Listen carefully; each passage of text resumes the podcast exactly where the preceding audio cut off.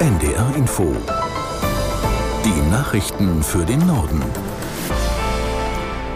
Um 7.32 Uhr mit Claudia Drews. In Berlin sind mehrere Entscheidungen gefallen, die Auswirkungen auf die finanzielle Situation der Bürgerinnen und Bürger haben. Während der Bundestag die Preisdeckelung für Gas und Strom bis Ende März verlängert hat, will die Ampelkoalition den Mehrwertsteuersatz für Speisen in der Gastronomie schon zu Beginn des kommenden Jahres wieder anheben. Die Regierung hatte während der Corona-Pandemie beschlossen, dass der Steuersatz von 19 auf 7 Prozent gesenkt wird. Doch damit ist es nun wohl wieder vorbei. Unser Hauptstadtkorrespondent Tim Aßmann berichtet, was das konkret bedeutet. Ja, schlechte Nachrichten für Wirte und, so ist zu befürchten, wohl auch für deren Kunden. Die Mehrwertsteuer auf Speisen in Restaurants und Cafés, sie geht nun also doch wieder hoch von 7 auf 19 Prozent. Das ist das, was wir hören aus Koalitionskreisen. Die Branche hatte ja gefordert, dass es beim gesenkten Mehrwertsteuersatz bleibt. Und dafür gab es in der Ampelkoalition durchaus auch Sympathien. Aber nach dem Urteil des Verfassungsgerichts in dieser Woche zum Haushalt wird nun gespart und die Gastromehrwertsteuer zum 1. Januar wieder angehoben. Verlängert über den Jahresbeginn hinaus wird die Preisbremse bei Strom und Gas. Die Preise für Privathaushalte bleiben also gedeckelt bei 40 Cent pro Kilowattstunde Strom und 12 Cent beim Gas. Auslaufen soll die Bremse allerdings weiterhin, das muss man wissen, nun allerdings erst zu Ende März des kommenden Jahres.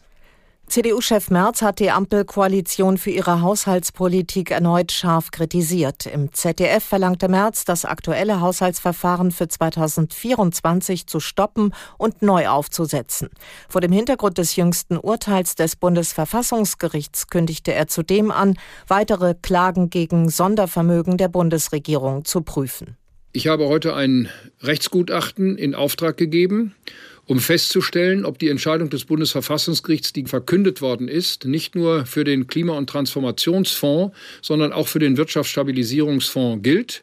Ich rechne damit, dass ich äh, in der nächsten Woche, Ende nächster Woche, spätestens Anfang übernächster Woche ein erstes Ergebnis habe und darauf, auf dieser Grundlage werde ich dann die Entscheidung treffen, ob wir auch gegen den WSF nach Karlsruhe gehen.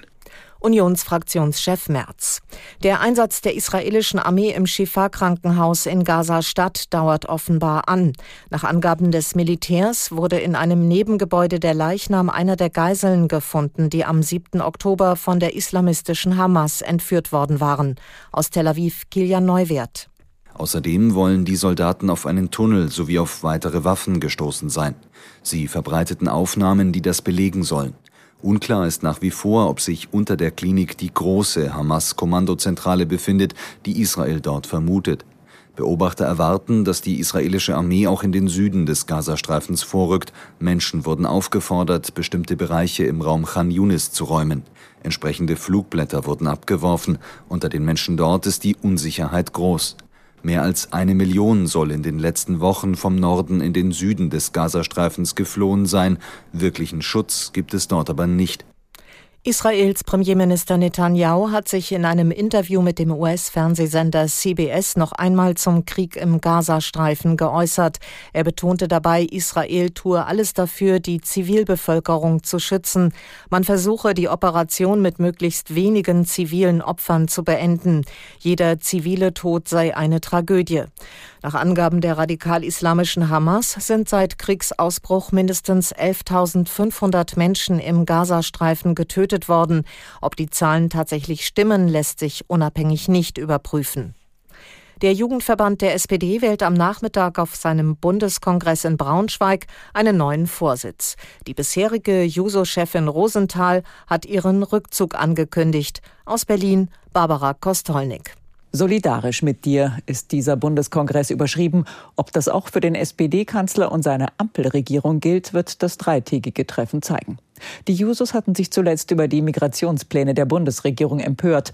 Außerdem sind sie der Überzeugung, dass ein strikter Sparkurs den sozialen Frieden und die Demokratie gefährdet. Nach drei Jahren tritt die bisherige Juso-Vorsitzende Jessica Rosenthal nicht mehr an. Die Bundestagsabgeordnete hatte die sonst gerne krawallig auftretende SPD-Nachwuchsorganisation weitgehend geräuschlos geführt. Die Militärführung im Sudan hat die Vereinten Nationen aufgefordert, ihre Stabilisierungsmission in dem Bürgerkriegsland zu beenden. In einem Schreiben an UN-Generalsekretär Guterres heißt es, der Einsatz mit mehr als 400 vor allem zivilen Mitarbeitern müsse sofort eingestellt werden. Für die UNO ist es nicht die erste Aufforderung, eine Mission auf dem afrikanischen Kontinent zu beenden. Im Juni hatten die herrschenden Militärs in Mali verlangt, dass die UN-Mission im Land umgehend enden müsse. Der US-Bundesstaat New York hat den Getränkeriesen Pepsi wegen Umweltverschmutzung durch weggeworfene Plastikverpackungen und Trinkflaschen verklagt. Das Unternehmen sei für die Verschmutzung verantwortlich und gefährde damit die Grundwasserversorgung der Bürgerinnen und Bürger, so die Generalstaatsanwältin. Unsere New York-Korrespondentin Antje Passenheim zur Frage, was Pepsi genau vorgeworfen wird. Die Staatsanwältin von New York wirft dem Snack- und Getränkeriesen vor, dass er mit seinen herumfliegenden Plastikverpackungen, also dem Müll, die Umwelt verschmutzt. Und viel von diesem Plastikmüll würde im Buffalo-Fluss in Upstate New York landen. Da gab es eine Auswertung von Plastikmüll und herauskam, dass fast 20 Prozent von diesem Müll, der da gefunden wurde, aus der Palette von PepsiCo kam. Staatsanwältin Letitia James sagt, dieser Plastikmüll, der ist nicht nur ärgerlich für die Bevölkerung, der macht sie auch noch krank. Und das waren die Nachrichten.